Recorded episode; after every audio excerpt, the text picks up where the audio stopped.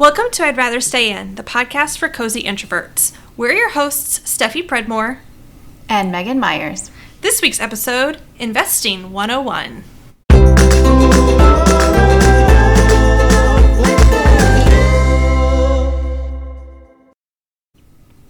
Hello, hello.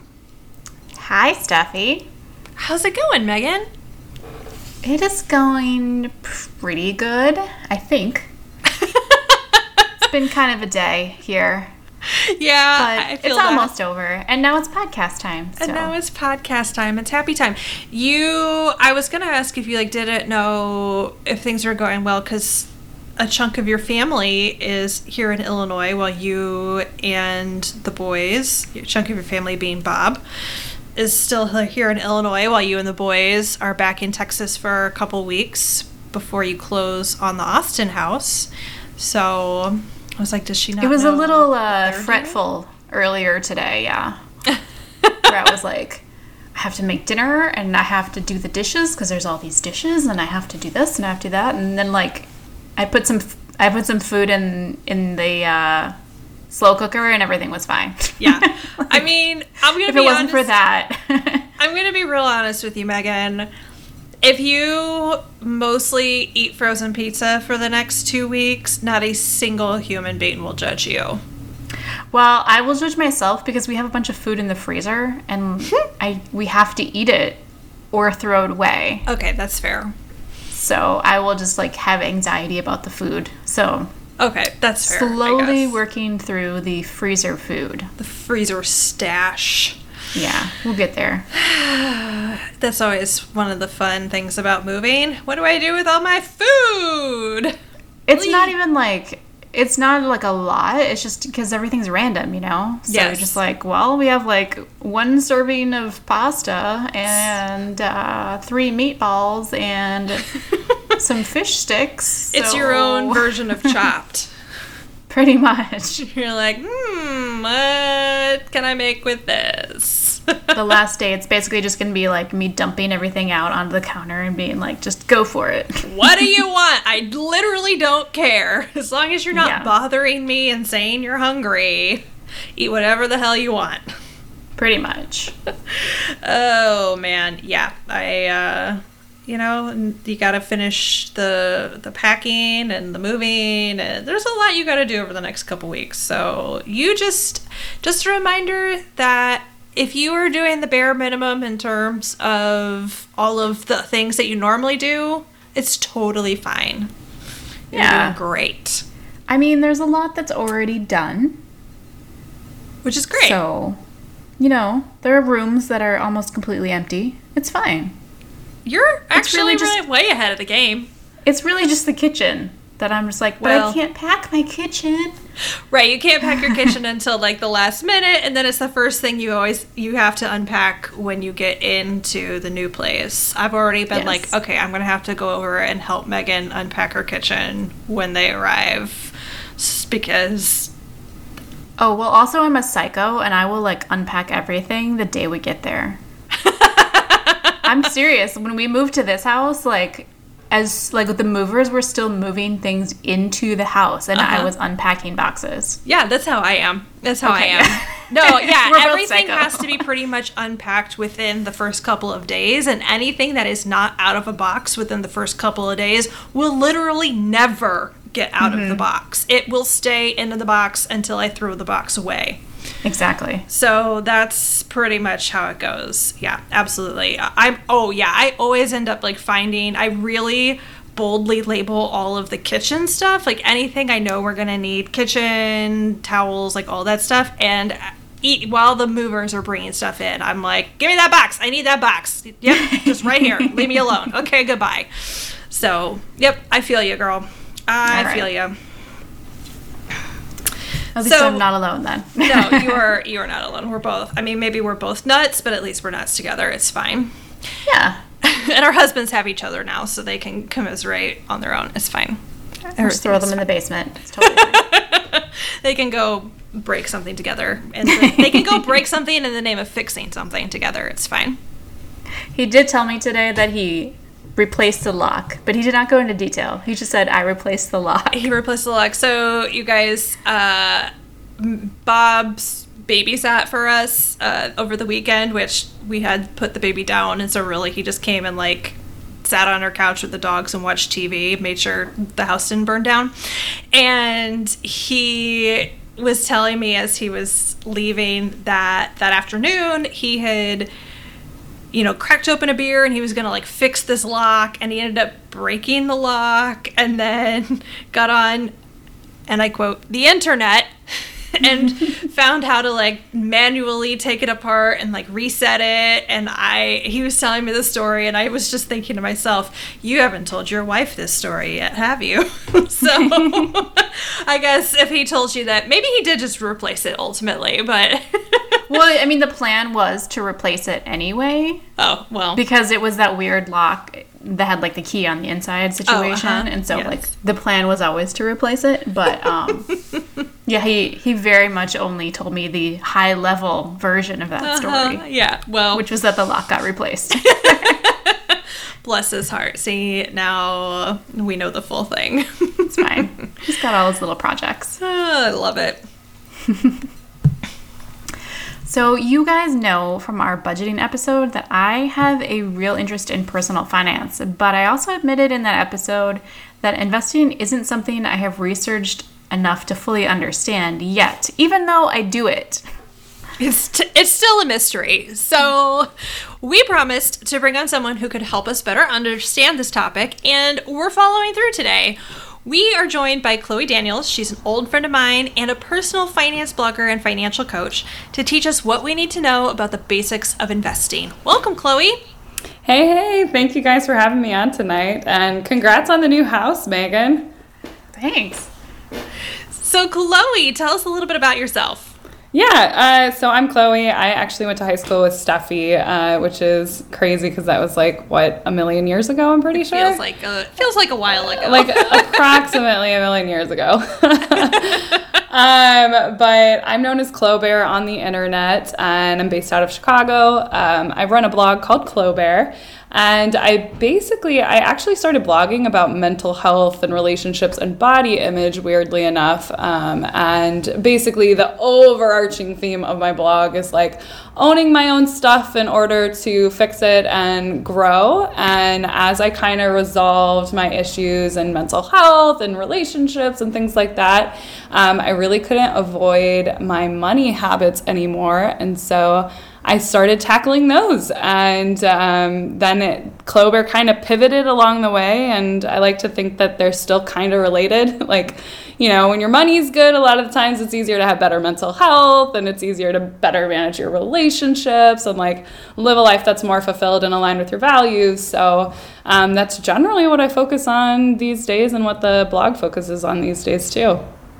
And we've talked about that um, when we talked about budgeting, we talked about how your money and mental health and all of those things can be very intricately tied. So, absolutely, those things go together. Yeah, for sure. And even when you think about like relationships, I mean, the number one reason people get divorced is because of money. And so it's just, I don't think we like to think about money being that important in our lives a lot of the times, you know, with our Puritan values as a country. But, mm-hmm um, I, I, definitely think there's a, a, huge correlation and even causation there with a lot of that stuff. Sure. Yeah, for sure. So, what got you started on your path to being a personal finance blogger and financial coach? Yeah, so like I said, I used to be really bad with money, like to the point where it would give me panic attacks. And no matter how much stress it gave me, I'd still just never really learn how to manage money. I'd go through like periods of my time in my life where I would hoard money, where I'd get really good at just not spending money out of fear um, or for like a big thing in life that was about to come up, like, you know, moving to China or traveling abroad or things like that. But then I'd blow it all in an instant because my willpower would run, like, would totally run out. And so as that continued and as I worked through on those other issues that I mentioned earlier, um, I decided I really needed to focus on okay, how do I finally get this money management situation under control? Like, clearly I can do this, but I need to take a little bit of time to actually learn it. I finally got to the point where I got a new job with a huge pay increase. And when I ran the numbers, I was like, wait a second. If I actually focus on where my money is going, I could probably pay off my debt early. Like I, I don't have to pay off my student loans and car debt until I'm 100. I could, if I actually pay attention to where this money is going, maybe I could do it like in a couple of years. And so I did this experiment where I tracked everything I spent money on for the next two to four weeks. And I was totally freaking horrified. Like I. I am a huge believer that where we spend our money really reflects our values. And I'd say, like, my values are travel, my values are freedom, my values are adventure and experiences. But when I did this experiment, I was like, oh, what I actually value is being drunk going out to eat and being hungover. Like I was blowing a ridiculous amount on these things and you know, I blame it on like the millennial culture where we're like, "Oh, it's an experience. Going out to eat is an experience. Getting this new cocktail is an experience." Like all those things, but um, it was just a really big wake up call, and I was like, okay, the thing is, like, I could constantly get a raise and constantly make more money, but I was terrified with like the way I was already spending money is no matter what amount of money I was going to make, I was just going to spend it because every year that I got a pay raise, I was spending up to that pay raise and I was still living paycheck to paycheck. And even after having like doubled the amount of income I was making in a couple of years. So I was like, okay, I need to do this. I need to track everything I spend. And that's really how I started getting into budgeting. And to hold myself accountable, I started sharing everything I spent my money on uh, Clobear. And so I'd share my budget, I'd share what I spent my money on, I shared where I messed up, and I still do that. Um, so you can pretty much read everything I've spent my money on since October 2018 up on Clobear. Um, but it helped me keep account myself accountable, and you know, with a, like a lot of other things, the more I got into personal finance, the more I wanted to learn about personal finance. Um, because I just kept seeing as it as an it as an opportunity to create a life that I really wanted. Um, and so, you know, first it was all about budgeting and getting control of that, and then it's okay. How soon can I pay off this seventy thousand dollars in debt? And then after that, it's like, oh wait, some people are retiring early. Could I do that? Oh, this financial independence retire early community is amazing. And then from there, it's like, okay, then you learn about investing and learn, then you learn about all of these other things. And it just kind of like, it just, it just builds from there. And um, the way that I got into financial coaching was actually um, after having written about money for a couple of years on Clobear uh, someone here named Saya Hillman in Chicago who runs Mac and Cheese Productions reached out to me and was like, I think that you should teach people how to budget and I would love to do an I Can't Budget workshop with you. And so I ended up doing that with her and um, got a couple of clients from that. And then from there, it was just kind of, you know, somebody tells somebody about it and then it just kind of exploded. And that's where, where I'm at today. That's awesome. I love when things just sort of fall into place. And yeah. you're like, well, you know, and I feel like when you can say, look, I did this myself. Like, I may not have a degree in it. I may not, like, that may not be where my background is, but I, I figured it out and I did it myself. I feel like that's a really powerful thing. So, oh, for sure. And awesome Especially when it's coming from somebody who you know used to be bad with money, and it's like they can meet you where you're at. And money has such a level of shame and embarrassment and taboo around it that when you can find somebody who's not going to talk to you like they have a PhD in finance, it's a lot easier to be willing to open up and share your actual finances with them. And so that at least that's been my experience on this end. And you know i'm always honest like i'm not a cfp i'm not somebody who's going to tell you exactly which stocks to pick or anything like that but i can teach you what i know and and that's what i'm here for.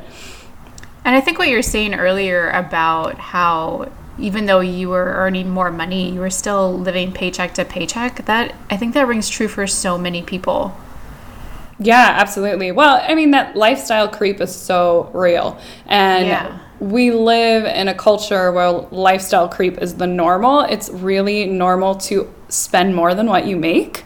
Um, and it's abnormal to live below your means. And so that kind of mentality is super pervasive across our society and so taking a step into to like step back and decide, okay, I don't want to live on this hamster wheel anymore, is kind of outside the norm and it's uncomfortable. And, you know, we're not really taught this stuff. So you have to go out and figure it out yourself. Or we also live in a culture where it's like, okay, you just hire somebody to do it for you. Um, mm-hmm. and, and, you know, yes, you can hire me to teach you how to money, but I'm never going to make sure you're dependent on me. Right. Yeah, for sure. So, we know that budgeting is really important to having your finances under control and becoming debt free. We've talked about it in the past, but um, investing feels like this sort of next step toward what a lot of people would call financial freedom. Um, so, real quickly, before we actually talk about where you even start when it comes to investing, can you just really, like, kindergarten level, tell us what investing even is? Yeah, for sure. So, investing is essentially using your money to make yourself more money. So, I like to think about it as your money is working for you. It's the dollars that you're using to make more dollars. Um, but essentially, in a broader sense, investing is using your money to help other businesses or projects with the expectation that by doing this, by giving them money, by loaning them money, you'll earn money from it. Um, and, you know, sometimes those projects or businesses can make you a lot of money, but sometimes they can fail and you lose money, or sometimes they make you just a little bit of money. So sure. essentially, it's, it's, it's money used to make more money. Awesome. And if you want to see it in action? Watch Shark Tank. Um, so now, where do you start when it comes to investing? If you've never done any sort of investing before, like where where do you even begin? Yeah, for sure. Okay, so First, I definitely think there's value in educating yourself on investing. You don't have to be an expert. You can just start off by doing a little bit of reading or doing there's the, the nice thing about 2020 is that there's so many free online resources and podcasts and things to learn from.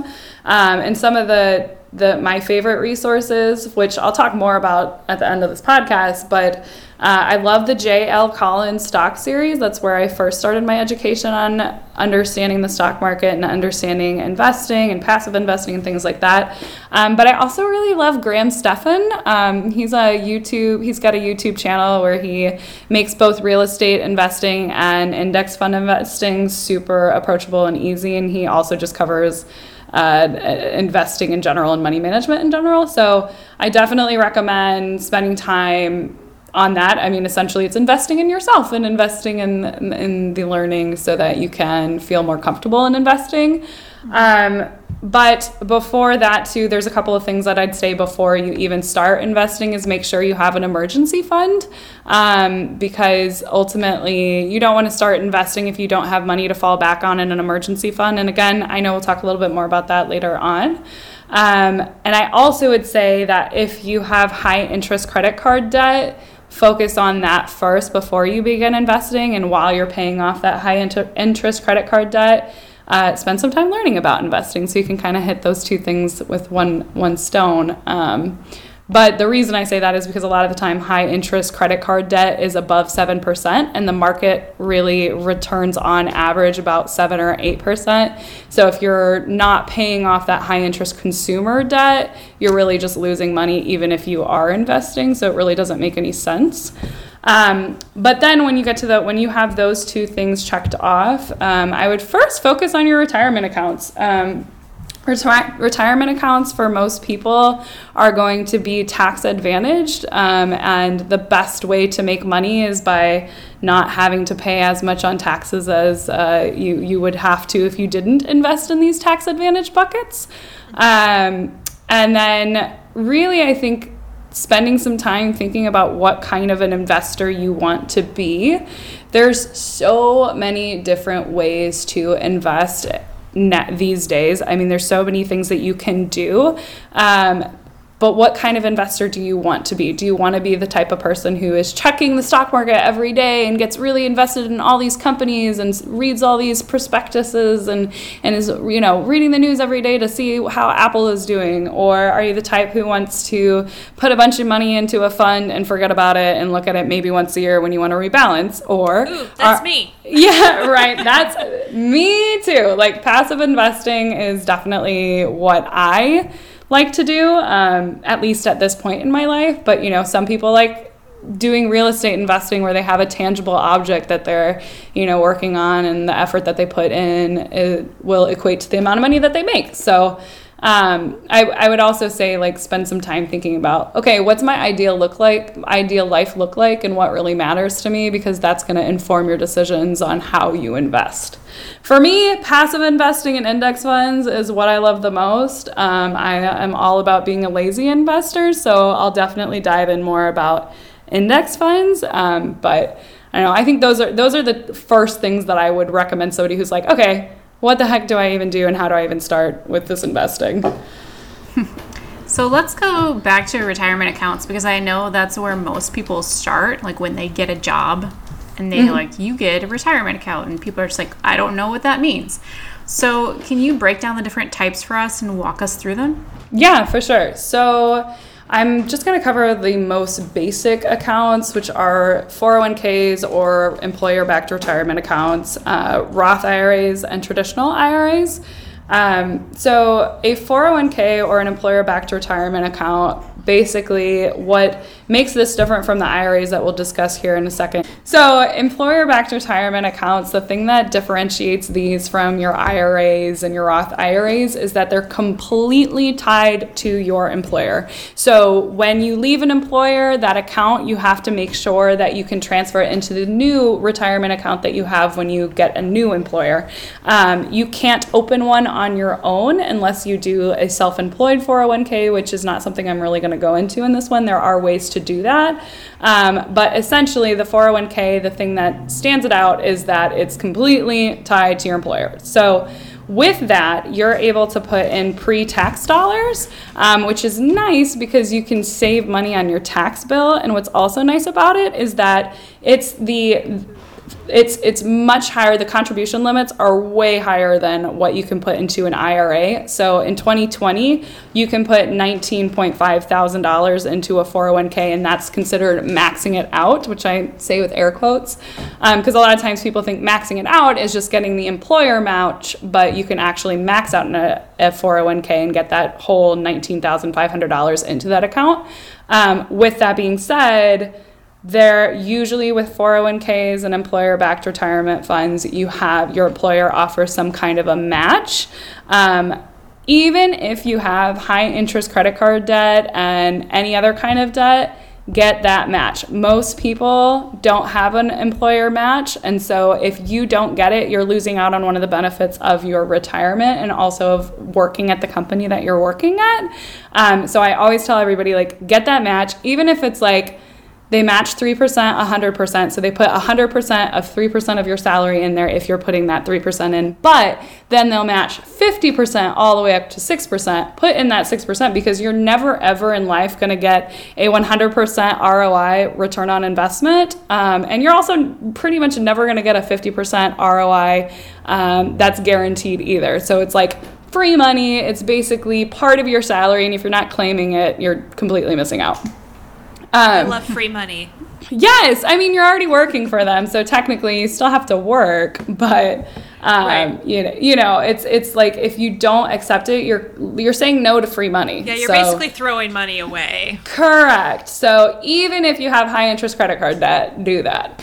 Um, so that's definitely like even when you start investing too like that should be your first line of defense like first get that match above everything else and then do all the other things um, but the nice things about 401ks too is that um, yes you can save money on your tax bill the other nice thing is you can borrow from it. It's kind of risky in coronavirus pandemic times to borrow from it because if you leave your job or if you lose your job, you then have to pay back that loan within 60 days. So I don't generally recommend borrowing from your 401k in the times that we're in right now, but it is an option uh, if you run into that or run into the need to do that.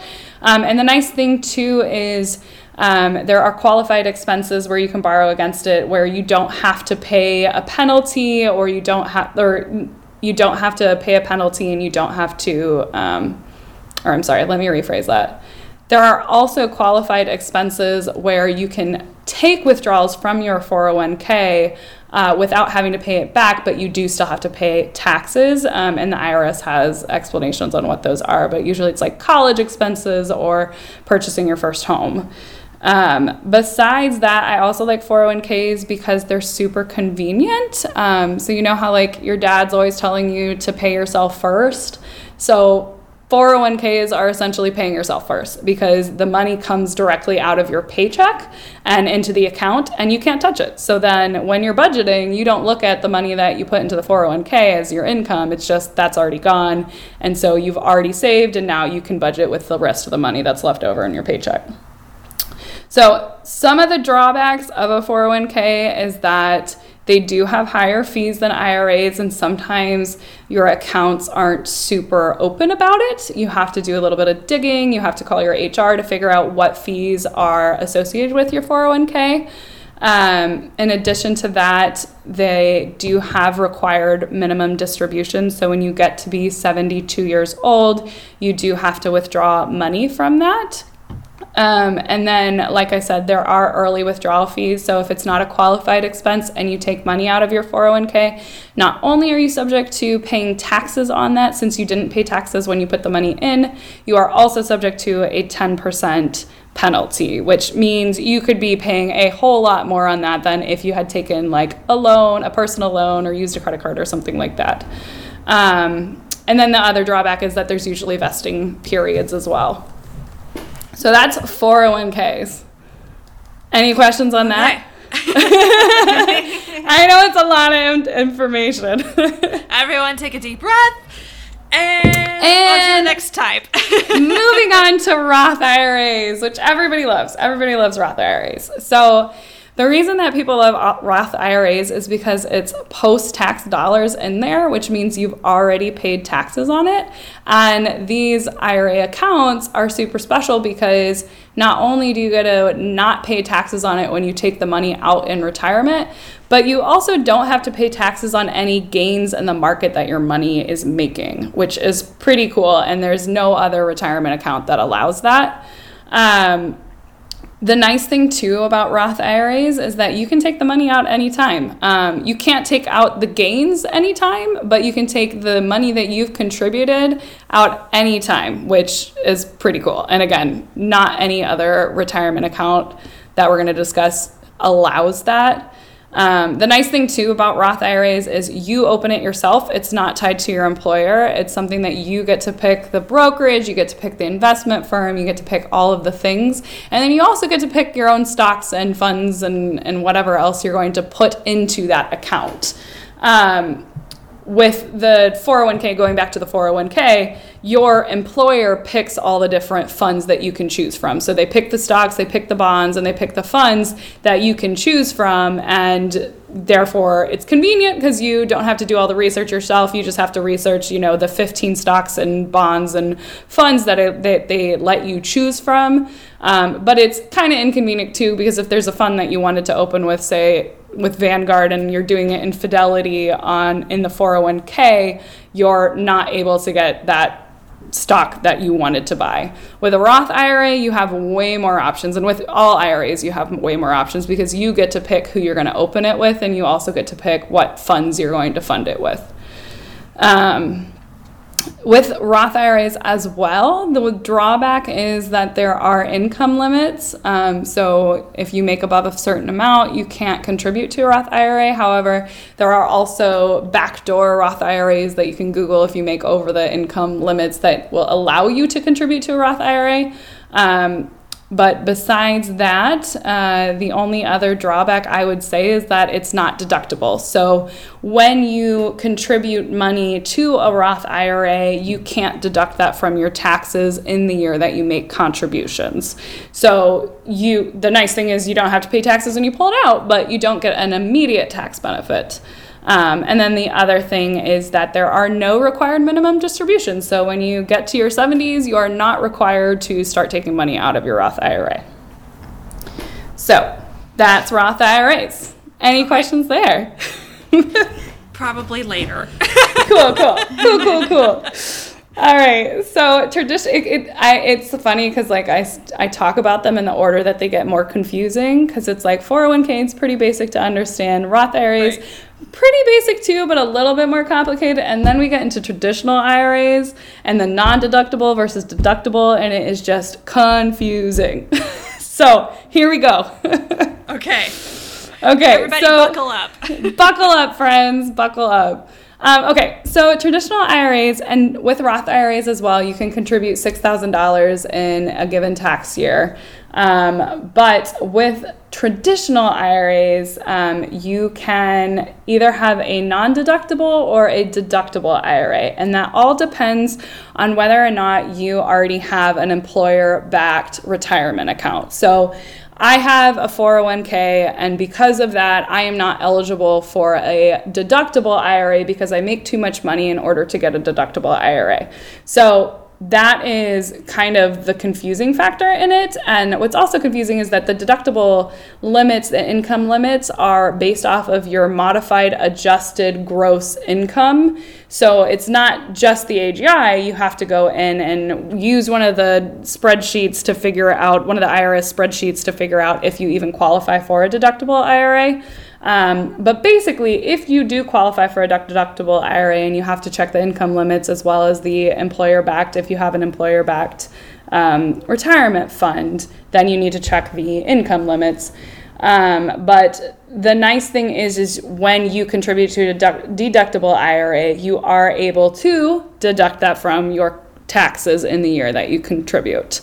So um, it's you can contribute either pre-tax or post-tax dollars, which can be a little bit confusing. Um, if it's post-tax, you just have to keep track of that. Um, and the nice thing too, just like with a Roth Roth IRA, is that there's more investment options. There's no high fees that come with the 401k, and like a Roth or like a 401k, you can use the money in the deductible IRA for qualified expenses, um, which that list of qualified expenses is on the IRS's website and it's usually like I said college or buying a first time first time buying a home. Um, but you do with that you do have to pay money on that those taxes and on the gains that you made in the market when you take that money out in retirement. The thing about deductible IRAs too if you take money out before you're 59 and a half years old uh, you will be taxed at that that the amount that you pull out, but you'll also be subject to another penalty. So it's similar to the 401k. Um, and similar to a 401k, there are also required minimum distributions once you get to 72 years old. Um, but that's that's the same for all of them. The only one that you don't have required minimum distributions is the Roth IRA. So that's the deductible, but on the non deductible sides, there's way less benefits than all the other uh, retirement accounts we've talked about so far. There aren't any income limits, which is like one of the positives of a non deductible IRA. So anybody can contribute to a non deductible IRA, um, and you don't pay taxes on your investment gains until retirement. Um, you can either put in pre-tax or after-tax dollars. For them, usually it makes more sense to put in after-tax dollars. Um, because you don't know what tax rate you're going to be in when you retire. So, when you retire, it's possible your tax rate could be way higher than what it was when you were contributing to it. Um, so, generally, financial professionals recommend putting in after tax dollars. Um, but the nice thing about the IRAs, again, is that you don't have any high fees and you can use the money for qualified expenses. Um, but the annoying thing about it is that you have to keep track on what you paid taxes on. So, again, there's that little worksheet on the IRS's website that you have to keep yourself. Um, and so that you can ensure when you take out money in retirement, you're not getting taxed again. So, if you don't keep track of that, you could potentially pay not only taxes when you put money in, but also when you take the money out. Um, the thing here with the non deductible IRAs is there's money in there in the account that you've already paid taxes on, and there's also money in there which is from the gains and the investment increases and things like that that you will have to pay taxes on once you pull that money out. So it's kind of confusing. It's definitely a little bit more bookkeeping. Um, but again, with that, uh, it's it's technically tax deferred since you don't have to pay uh, any of the taxes on your investment gains while it's in the market. Um, again, with that one, you do have required minimum distributions, and just like the deductible IRA, the Roth IRA, or and the 401k, you can take money out for qualified expenses, but if you take that money out and it's not a qualified expense before the age of 59 and a half, you do have to pay a penalty and you also have to um, pay taxes on those gains. Woof. Okay. It's a lot. let's let's TLDR this if you have the opportunity to have a 401k, especially if it's matched even a little bit by your employer, you should absolutely be doing that. Absolutely. And so that's sort of your like first like no-brainer. I have the opportunity to have a 401k and and some of it is matched. Definitely do that. 100%. Then, if you do not have access to a 401k through your employer, your Roth the, IRA, uh, Roth IRA is going to be sort of your most, like your simplest option. Yes. Well, and your best option too. Like if you qualify for a Roth IRA, even like 401k aside, you should absolutely be contributing to a Roth IRA. The Roth IRA is kind of like a gift from the IRS in in that it's the only account where your tax where your not your taxes, where your investments grow tax free. Um, and because of that, you're saving money on all the money that you're making. There's no other account where you can make money in the market and not pay taxes on it. So even if you have a 401k and you're putting money into that your recommendation would be to still be putting some money into a Roth IRA as well. Yeah, absolutely. So if you don't have or if you don't have the funds to max out your 401k like put $19,500 in it in a year, mm-hmm. just focus on getting that match and then go to your Roth IRA. Okay. If you have, so say it's only 3%, so you put 3% in your 401k, and now you're like, okay, what do I do after this? Focus on maxing out that Roth IRA first because it's going to give you way more benefits than putting maxing out your 401k. Okay. The reason I say that is because a 401k, you will have to pay taxes when you retire. And the again, the issue there is you could possibly be paying more on taxes when you retire because you're retiring at a higher tax bracket. Sure. Uh, So essentially, a Roth IRA is your way to get around that. So it's going to cushion that, even if your your your Roth IRA is likely not going to fund your entire retirement, um, but it's going to be that option where you don't have to pay taxes and you're going to be able to make more money in the market um, with that Roth IRA. Okay, that makes sense. So if you have so there's a limit on 401k and there's a limit on Roth IRAs. So if you have both of those and you're maxing both of those, then do you recommend getting a traditional as well? So or if that when we move on to the next step. so with a you cannot max out a Roth IRA and a traditional IRA in the same year. You can put $3,000 in a Roth IRA and $3,000 in a traditional IRA, but really there's no point in doing that unless you're trying to uh, you know if you have a deductible option with the IRA and you're trying to lower your tax bill, I guess that's a that's a possibility and why you would do that. But if you're maxing out your Roth IRA and you're maxing out your 401k, the next move would be to open up your own brokerage account that's not in a tax advantage bucket and start investing in some index funds or mutual funds or whatever it is you want to invest in or, you know, whatever investment path you decide to go on whether it's real estate or something else not Bitcoin. Excellent. Good to know. All right. okay. So now that we've sort of recapped our retirement accounts and you know so if you're you're maxing out your 401k you're maxing out your Roth IRA we're going to go to index funds but what the fuck is an index fund? why does it matter? an index fund is basically a passively managed mutual fund, which probably still sounds like another language. So, basically, how a bond or stock or whatever is doing in the market is measured by an index. And an index fund is created by a computer or whatever to mirror that index. So essentially, it's like a basket that is filled with stocks and bonds or other financial assets that mirror any given market.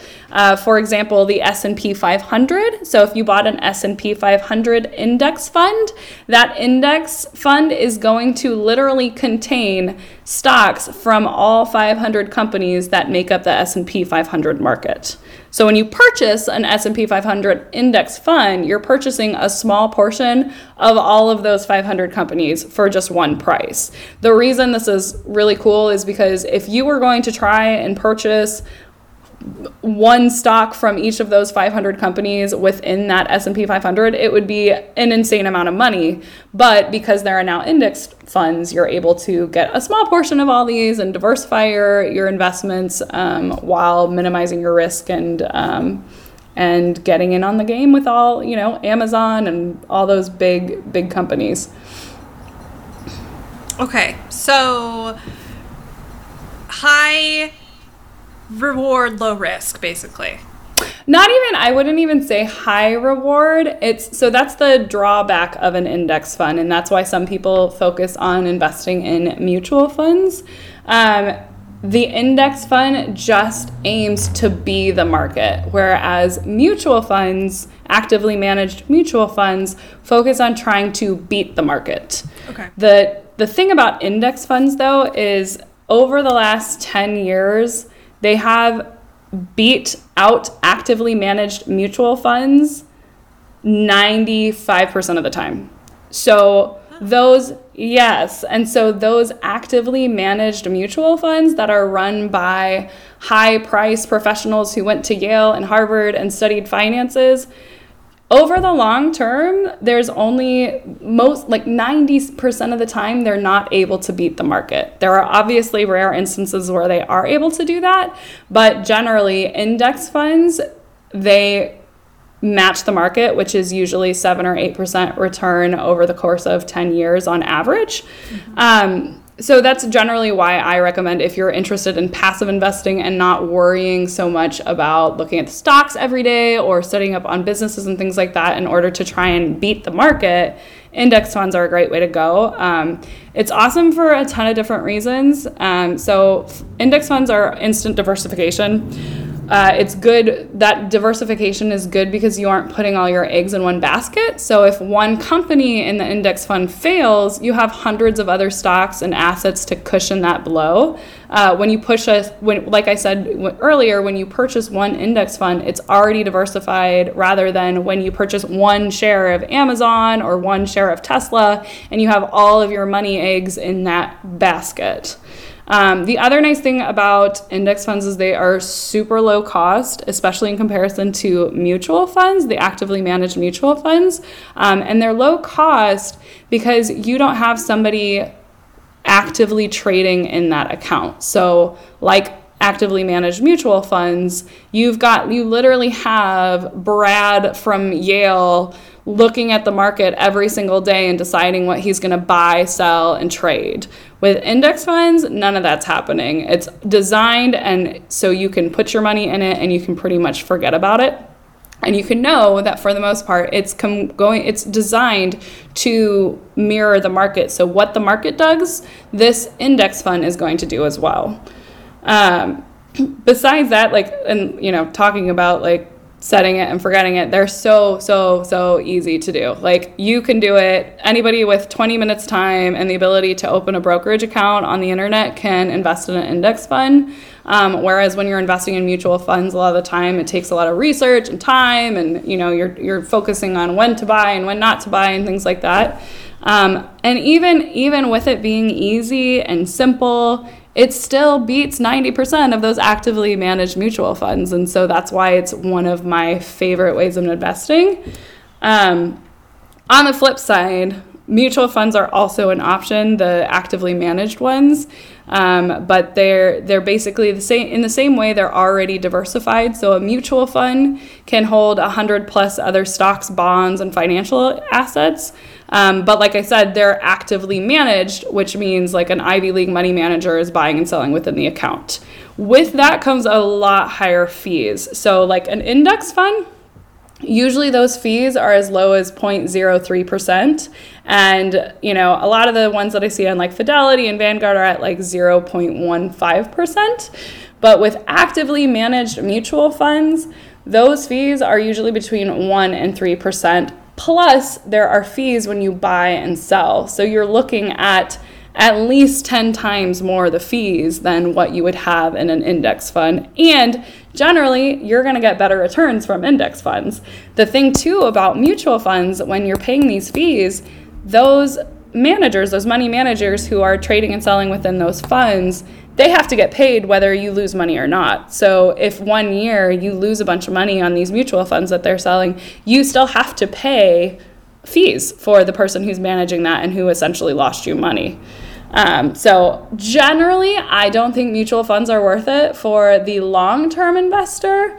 Um, but mutual funds can be worth it in the short term. Majority still don't beat the market, but there's larger percentages, like 30% of mid cap will beat the market in a year, but over the long term, they're not going to beat the market. So if you are interested in watching those and figuring out when to buy and sell, then you know that's that's definitely an option and you're able to make more money um, but if you're interested in just like buying an index fund and holding it and buying more index funds and then in 20 years retiring on it uh, index funds are generally the way to go so to again sort of tldr this if you're wanting to make a quick buck, maybe mutual funds are the way to go. But honestly, is investing really about a quick buck? Probably not. So, index funds are going to be a little bit more of a long game,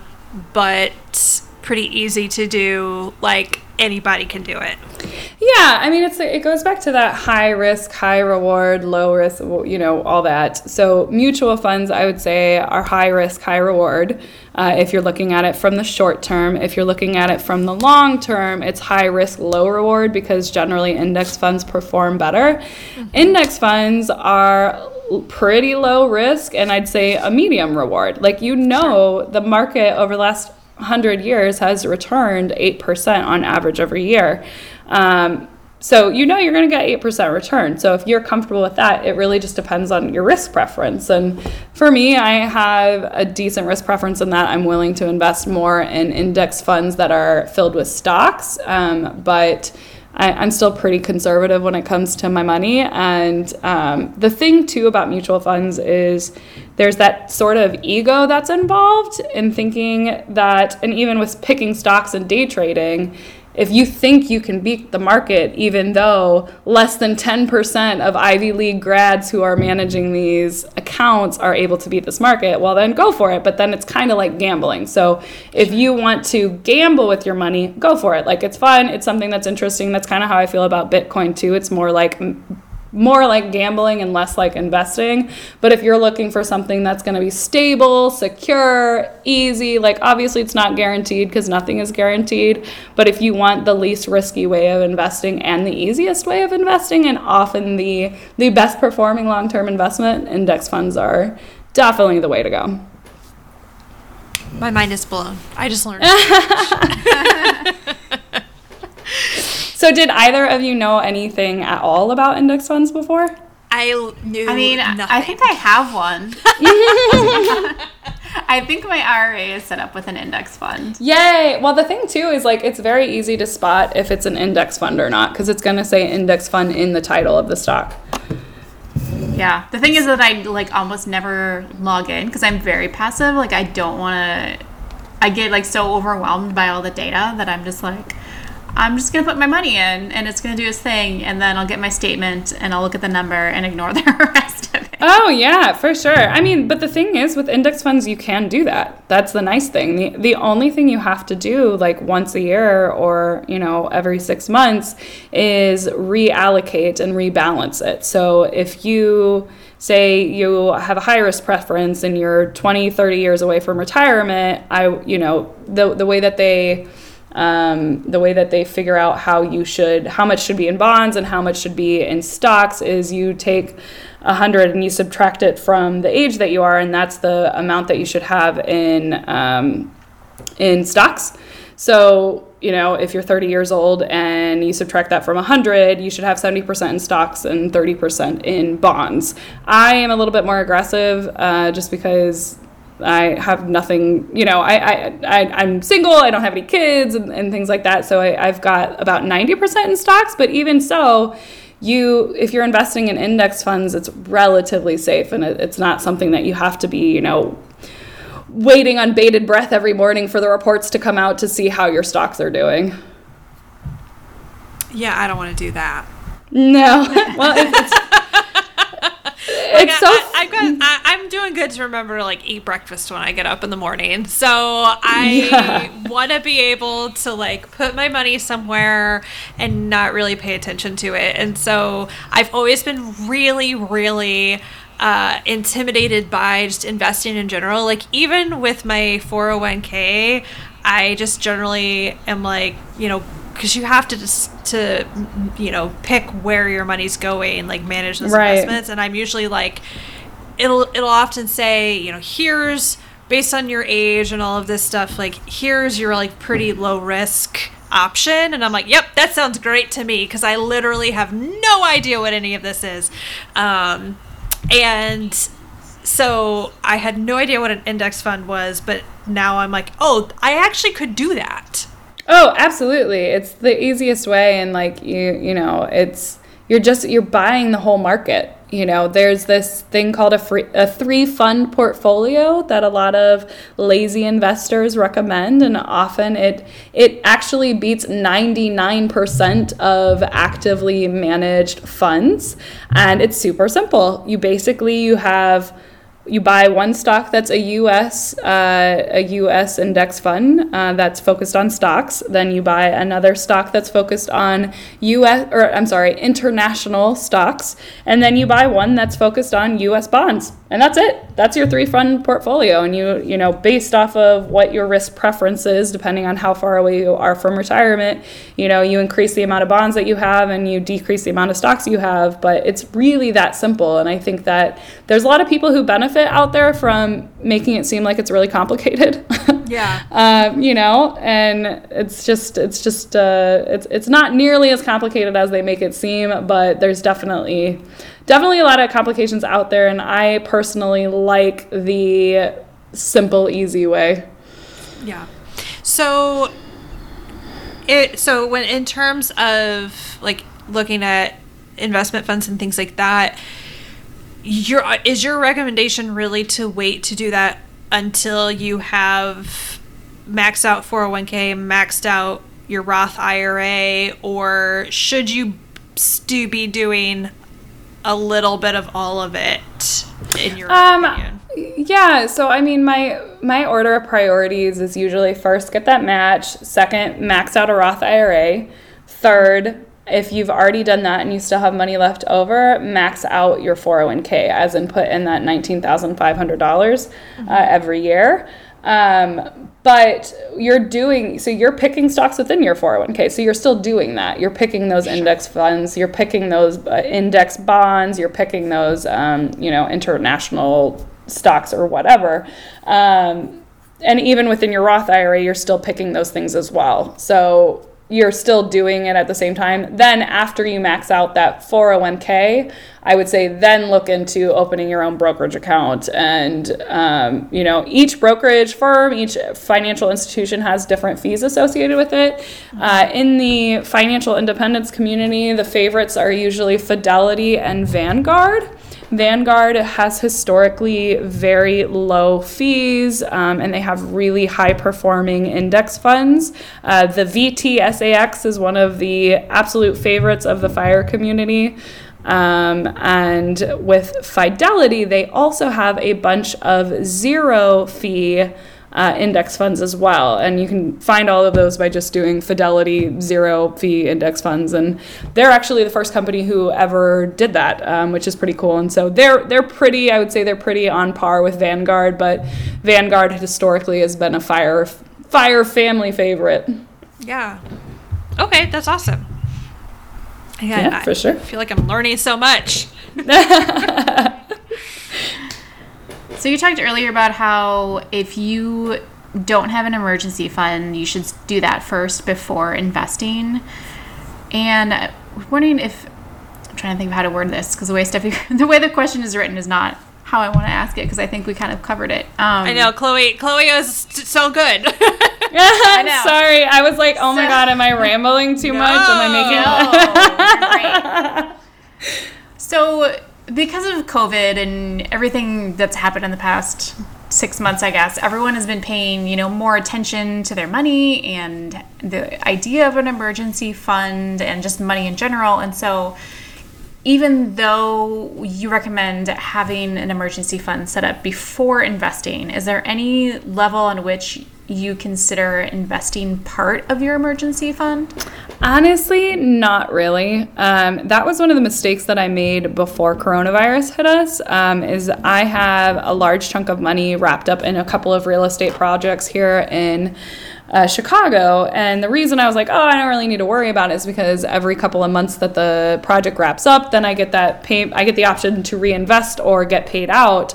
Um, but the thing is, I didn't have a whole lot of cash reserves that if I lost my job tomorrow, I would be able to access in order to avoid that high interest um, credit card debt and things like that. Um, to me, unless it's in a Roth IRA, investments really aren't an emergency fund. And even with a Roth IRA, I would be very I'd, I'd be hesitant to recommend that because, yes, you can pull out your Roth IRA contributions at any time uh, without a penalty, but it's not super liquid. Like you can't immediately access that money. And the thing about a emergency fund is it needs to be relatively easy for you to access. So generally, that's why I really don't consider it a a, an emergency fund. Also, there's always the possibility that the the same day you lose your job, the market tanks, and it's going to be eight months before you even recover the amount of money that you have invested. So in that way, you really, especially during a year like 2020, you really cannot depend on your investments being your emergency fund. Your emergency fund needs to be that quick cash that you can access so that you can pay rent or you can pay an emergency bill or whatever it is in a pinch. Um, so generally, that's that's what I recommend is that you have it on cash, or if you have to, or if you want to earn a little bit of interest from it, you can put it into a high yield savings account. Um, but that's pretty much all I would recommend. The Roth IRA being a last resort. So have it in a basically have it in a savings account that you're really not touching. Yeah, honestly, I usually recommend people put it in a separate savings account because yeah. when it's in your standard savings account, it just kind of feels like fun money, or if you don't know what you're saving for, or you think it's like part of that mortgage or the down payment on a house, it's so much easier to access. But if you put it in like an ally high interest earning account, it's much easier to be like, okay, this is my emergency fund, and I am not allowed to touch this. Yeah, for sure. Uh, pe- some some people on this call, me, uh, definitely need to have some separation between church and the state. Of like, okay, you're not allowed to touch that. it's hard. I mean, it's hard, especially when you don't have clear financial goals, or if you're new to to, new to even budgeting and saving. And if you don't know what you're saving for, it's so easy to just be like, well, I don't really have a goal, so I'm just going to spend this money. Mm-hmm. Um, yeah, for sure. So, what is your goal for when you're first setting up a, an emergency fund? Because I know different financial people say different things. Some people say thousand dollars. Some people say six to nine months of it, of expenses. Right. Um, They're kind of like like that's a wide range there. It absolutely is, um, and it honestly it's personal. So it depends on your risk preference. You know, for me, I am the only person who depends on myself other than my dog, and so you know, my risk preference might be a little bit higher. So I I'm working on having six months of emergency funds and savings, um, but I currently only have three. So I generally recommend three to six months for people, uh, just because that's a pretty, you know, generally it takes three to six months to find a job if you lose your job. Uh, in a pandemic, the reason people are starting to recommend six to nine months is it's taking a lot longer to find a job during 2020 and who knows how long that'll go into 2021 um, so you know again it depends on your risk preference it also depends on how secure is your job? And I think that this is something that people rely on a little bit too much. People think that their job's a lot more stable than what it is. And the thing is, anytime you are relying on one source of income, it's risky. So if you don't have any other source of income, you don't have a side hustle, you don't have investments, you don't have whatever it is, rental income or anything like that, and you are just relying on your nine to five, um, that's risky. So uh, if you're saying, okay, I only need to have $1,000 in my emergency fund because my job's really secure, I really question that because there are things that happen that nobody could have predicted. Like, I don't think anybody could have predicted all the things that have happened this year. Mm-hmm. So again, it just depends. Um, you know, if you have three kids at home and you are worried about losing your job and you know you you're a sole provider you're probably going to want to have even more than three to six months saved but if you're like me and you have no responsibilities um, you know hey more power to you your dog would really she, say okay oh my gosh you're so sweet hey, that is though. Like, I mean, everyone True. thinks about kids, but I have four pets. They yes. definitely like you need to be able to, you know, take them to the vet and get them their food and their vaccinations, just like you do with your human kids. So, and I have both now, so I can I can say that. yes, absolutely. So you're right. My risk preference is a little bit higher than, or a little bit lower than it used to be because I now have Logan. yeah, you're a dog mama now, so. I'm a dog mom now, so I have to be a little less risky. for sure, for sure. So, what are some of your favorite financial resources for people just starting to get their finances under control? I know you mentioned a couple earlier, but we yes. want all the details. Oh my God, there's so many. So I, I have a couple of blog posts on my favorite financial resources on Clobare, um, but I, this is so dorky, every single day at lunch, I watch the new video on Graham Stephan's channel because he does this thing where he, he's like, it's like millionaire reacts. And so he'll, he's like the, mo- the cheapest millionaire there is in Los Angeles. And he reacts to people going over their spending reports and what they spend in a month. And I'm addicted to it. Uh, I would love that. Oh, it's so great. And Graham is just very likable, especially if you're a frugal person. Um, and he's just, you know, he lives be- way below his means. Um, and I, I appreciate his insight. He also just has really good tips on real estate investing and index investing as well. So, um, he's super practical too. Um, I mentioned the JL Collins stock series. I definitely think that's a good thing for anybody to read. It's um, it's free. Uh, you just have to Google JL Collins stock series. It'll come up right away. Um, but he really breaks down um, getting started on investing, which I really appreciate. Um, I also love Rich and Regular. They're a couple in Atlanta uh, that retired early um, because they were able to save a bunch of money. I don't know if they're totally retired yet, but one of them is working, the other one's a stay at home dad. Um, and then I love How to Money podcast. That one's great. I also love uh, Choose FI, the podcast and the website. They've got some great blog posts, and FI stands for Financial Independence. Um, but the nice thing about Choose FI is they also have a bunch of different Facebook groups where you can join, like the Chicago Choose FI Facebook group, and you can connect with other fire nerds in your area. So, like, I'll arrange meetups when it's not coronavirus time um, for all the financial independent retire early nerds to get together and like talk about retiring early and investing and how much money did you save last month. Oh my gosh. but it's it's kind of awesome because it's like you know it's a really good group to ask for recommendations um, because these people are so frugal that and they're so focused on their money and they're really you know paying attention to where their money's going. So when you need a professional like an accountant or when you need a realtor or something you know they're going to make sure they're going to give you really great recommendations because they've already vetted it and they're they're focused on okay how do i get the most for my money and how do i get somebody who's you know honest and really focused on the you know maximizing my income. So it's kind of a cool group um, and then I also love Millennial Revolution, uh, which is a website. They also have a book, but um, it's about a couple who was able to quit, to basically retire when they were, I think, 30 and travel they've been traveling the world ever since and i think it's been like five or six years that they've been traveling um, and they've just been living off of their investments um, so I love them too. And, you know, they they were probably my first introduction to the financially independent retire early community um, because I don't I don't know how I happened upon their website, but they I remember reading it and getting so jealous that they could do what they were doing. And I'm also a really big believer that whatever makes you jealous is something that you really wish you were doing. And so I kept being like, "Oh, I could never retire early. I could never do that. No, it's for other people." But after like getting more and more into it, I was like, "Oh, you know what? I could probably do this."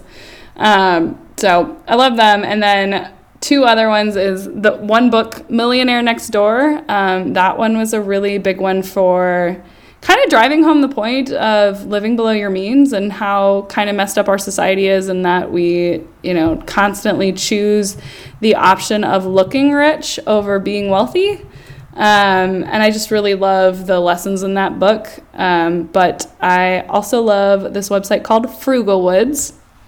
And they are this couple, this young couple with a kid. I think they have one or two kids and, and a dog. And they picked up, quit their jobs in their 30s and moved to a homestead in Vermont. Um, and they live completely off of their investments and they also run a homestead and it's just something about it it's just so i never want to live on a homestead or anything but it's just quaint and adorable and i don't know it gives me warm fuzzy feelings very little house on the prairie for 2020 vibes. Yeah, it's very like it's just heartwarming. Love that. So, how can our listeners find you online so that they can follow along or book time with you for financial coaching, which I think is a thing I might need to do because you've blown my mind today. Oh, I'm so glad. I, I'm I always worried that what I share is like basic, but then I remember that even basic stuff, you know, it's like it, this isn't stuff that we're taught. So no. I'm really glad it was helpful. Um, so I can be found everywhere. Well, all of the links to everything I do are on my website, Clobare, which is C L O B A R E dot com. Um, you can follow me on Instagram where I post pictures of my dog daily. and my handle there is C L O underscore B A R E. Um, and then, yeah, I mean, my, my website too is where you can book for financial coaching. You can also just send me an email, but all those links are going to be on my website. Love it. Thank you so much. Thank you guys so much. I, I hope I didn't totally bore everybody. no, it's totally like up my little nerdy alley. Megan is in yes. right now. Megan, I feel like, like you I would... still don't think I understand some things, but I still love it. I mean, it's complicated. it's stuff that you have to like learn over and over again and read over and over again. Like I had to take notes to make sure I knew what the contribution limits are and like, you know, the the tiny little things that you have to remember, but you know, it gets easier. It's like this is stuff that I didn't know anything about 2 years ago at all. That's awesome. That's true. Yeah, it's, Yeah. it's kind of it's just something you have to practice. Yeah, exactly. Anything else? Exactly. Love that. Awesome. So now we talk about what's bringing us joy this week. So Chloe, what is making you happy right now? So recently, so my boyfriend teaches boxing um, and like jujitsu and things like that. And last weekend, I made him start giving me lessons, and I freaking love it. You That- you haven't broken up. That's amazing. Oh my gosh, I love it so much. It makes me feel like a total badass, and like it's such a good like release. But I'm also sore for like days afterwards. I and I say I say that because my husband used to be a personal trainer, and Yeah. he could we could not no like we have worked out together, and it just doesn't really usually go very well. So we usually end up fighting. So Well, to be fair, so Tarek he teaches five year olds, so he's like very, very patient. he's very patient when I don't get it right a hundred times. So I think that probably helps. I love that. Okay, so that's the key is for them to be used to teaching like kindergarten level. Exactly, exactly. oh, that's awesome. I love that. Steffi, what's bringing you joy this week? well, uh, this weekend I ate at a restaurant for the first time since February.